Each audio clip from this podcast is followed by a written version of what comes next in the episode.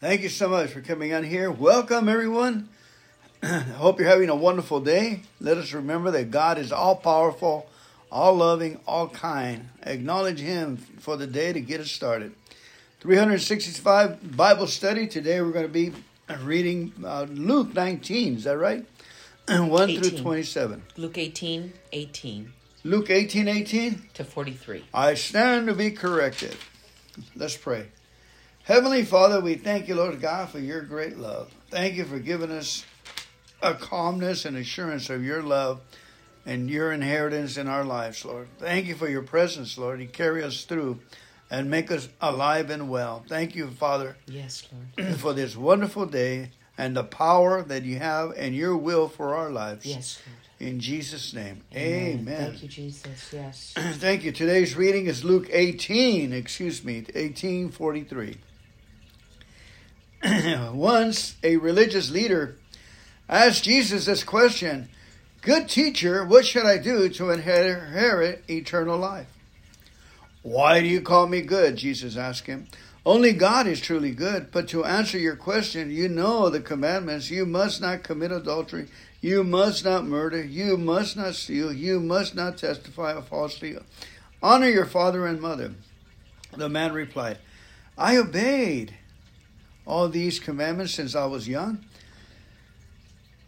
When Jesus heard his answer, he said, There is still one thing you haven't done. Sell all your possessions and give the money to the poor, and you will have treasures in heaven. Then come follow me.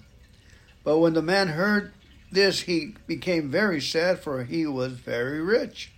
When Jesus saw this, he said, How hard is it for a rich to for for the rich to enter the kingdom of God? In fact, it is easier for a camel to go through the eye of a needle than for a rich person to enter the kingdom of God.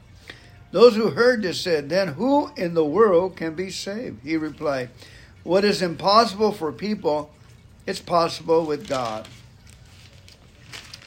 Peter said, We left our homes to follow you. Jesus replied, And I assure you that everyone who has given up houses or wife or brothers or parents or children for the sake of the kingdom of God will be repaid many times over in this life and will have eternal life in the world to come. Okay, let's go ahead and stop right there. Okay, good concept to stop at. Uh, there's a lot here just to work with. Um, wow. Um, For for one, remember when he, I just put this point that that Jesus said for all all things are possible for God. And what was he talking about? He's talking about with honesty. If you're honest, all things are possible with God. And that's the key for the rich man to say, you know, I may have a lot of riches, but I'm going to start a project and get a lot of a lot of jobs going on here. It's the heart. It's the particular heart. If this guy had his his possessions had him, that was a specific word for a specific person. Most people are, not in that category to be a rich person too. He said he was very rich, and the possessions had him. So Jesus said, if you give your possessions to the poor, your possessions in heaven will have you now. But the point I'm making is a rich person can say, Daddy, forgive me for my sins, come into my heart, and allow me to enter your kingdom. And then the guy's spirit would, will change and he'll do things like thousands of millionaires have done start libraries, start schools throughout the ages, the Carnegies and so forth, the Rockefellers. Every time a person gets enlightened, they become a new man in Christ Jesus and they do great things. Amen. yeah, I'm just. I'm just giving a, a that honesty is the what Jesus said. With God, all things are possible. Mhm, right. So, what's the key? The key is honesty.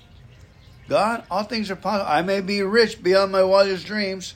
I may, you know, have houses and cars and things and stuff.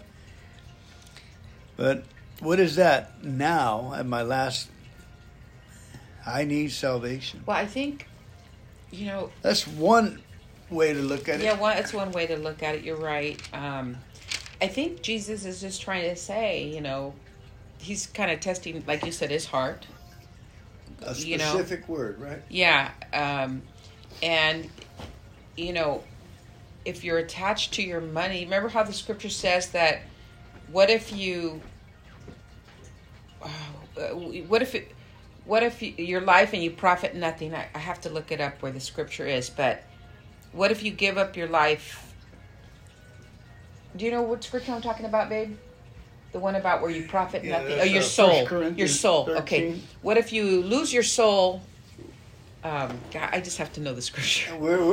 But you know what I'm talking about? It's like, you know, it that you're not giving your life to Jesus and losing your soul profits you nothing. I'm, I'm paraphrasing, and I and I believe that that is where he was hitting him in the heart. You know, it's like, um,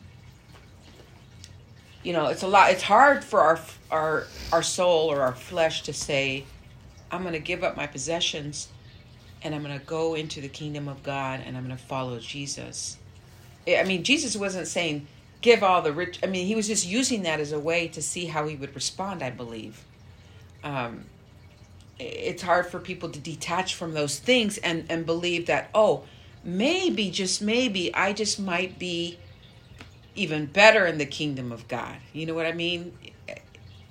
Even if I give some money away to the poor, it's still going to profit me more by being under the kingdom of God because the supply in the kingdom is unlimited Amen. you know Amen. and jesus will prosper you and give the way the scripture says give and it will be given back to you pressed down shake, shaken together that's just my own take on it that um That's your Bible. yeah That's the New Living Testament Yeah. Bible. There's a commentary on. Would you read the 1818 commentary, Sure. please? Uh-huh.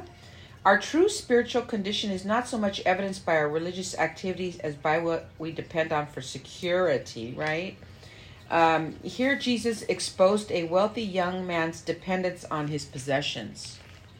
Uh, in doing this, Jesus was bringing him face to face with a common problem loving the things of this world more than God, okay?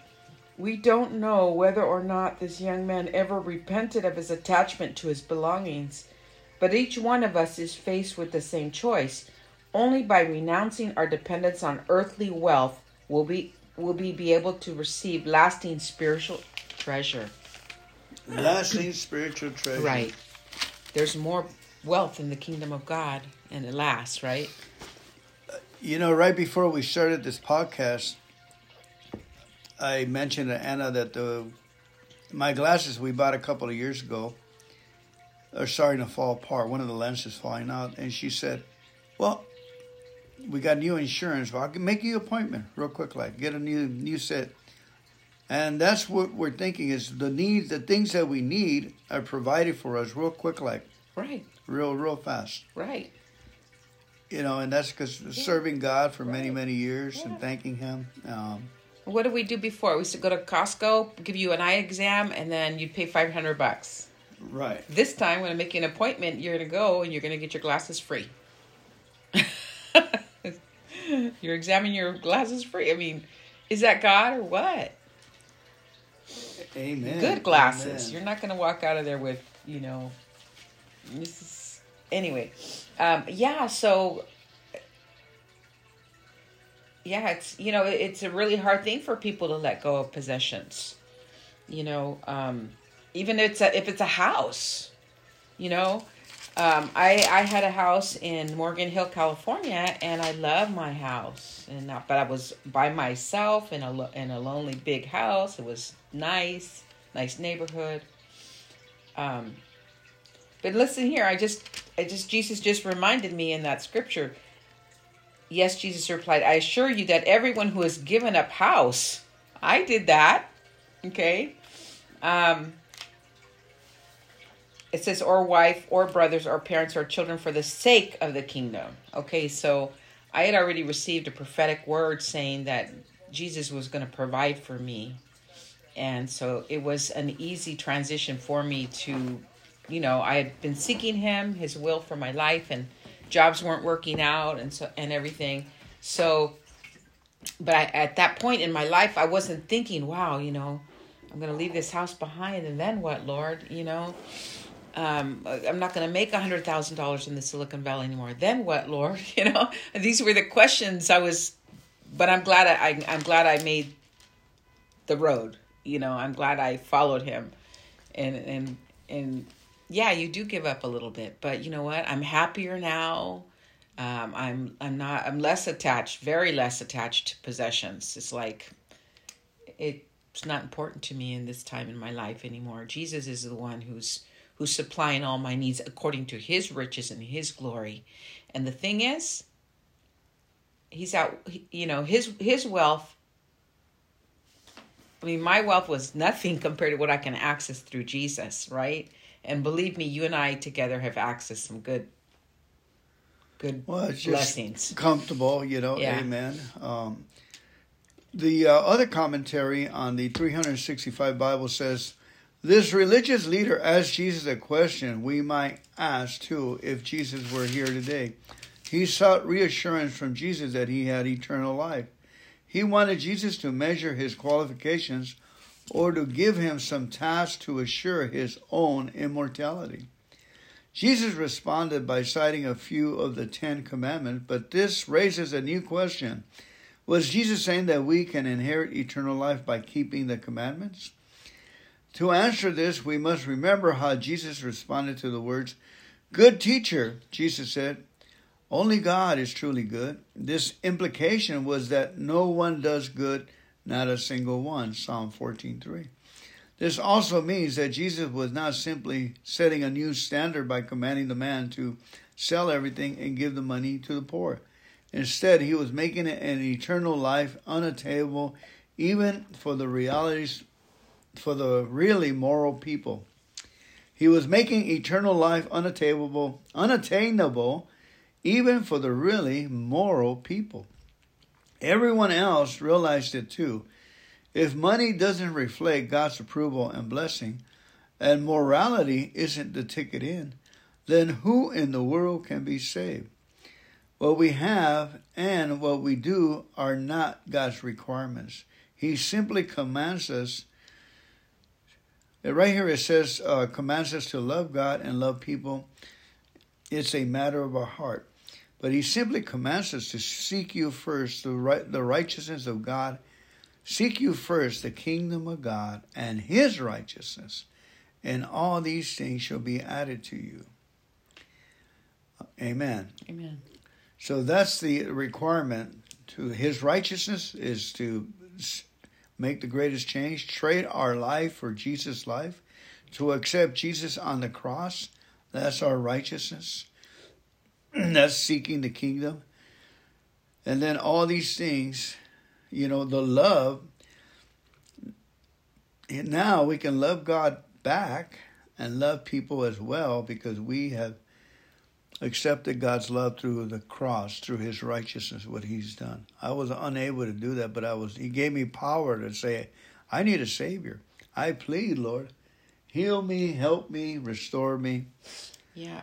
Save me, and then his righteousness uh, has qualified me for the kingdom of God, qualified me to love the Father, worship him with in spirit and truth, and to uh, respect and give the benefit of the doubt to my brothers and sisters and love them. It's a t- it's a big task. Amen. Well, that's all I got for me for today. I'm sure we can keep on going and going on the uh, hundredfold return. But Look, I, I want to touch on this part. The religious leader already knew the commandments and Jesus has come and he's um, you know going to die on the cross for for us to be forgiven and he doesn't give them that spiel hey you know whoever like he did in John remember in the book of John where he says you know when he's explaining to Nicodemus that you must be born again he didn't give this person the born again you must be born again. He gave him the commandments because he kind of i think already knew where he was at and respond in, in his question because then he says he says i've obeyed all those commandments since i was little. That's what he's telling them so then jesus says you haven't done this yet give up your possessions and follow me. But he could have easily said, Well, you know, you must be born again. I'm here. I'm going to save. He didn't give any of that spiel to him. You know, he he he knew his heart and knew how he was going to respond. And it's kind of like in these in these times when you ask somebody again, are you going to go to? Do you know what you know? Are you going to heaven or hell? You know, what I say? Well, I'm a good person. I don't do this and I don't do that. Da da da da. So there's only one way to the Father, the scripture says, and Jesus is the way, the truth, and the life. So yeah, you got to follow him. Amen. Amen. You got to you just got to choose to follow him and, and believe and trust. Amen. Thank you, Lord. Amen. Lord, we Lord, we thank you, we praise you, we give you all the glory and the honor, Lord God. We relax in you, Lord. Take our lives just as they are. Lord, multiply, Lord God, our hearing. Lord, we uh, ask you for your will in our lives, Lord. Guide us and strengthen us according to your will. Thank you, Lord, for blessing us this day in this Bible study. Yes, Lord. We give you all the glory and the honor in Jesus' mighty name. Amen. And all of God's people say, Amen. Hallelujah. Amen. Thank you, Jesus.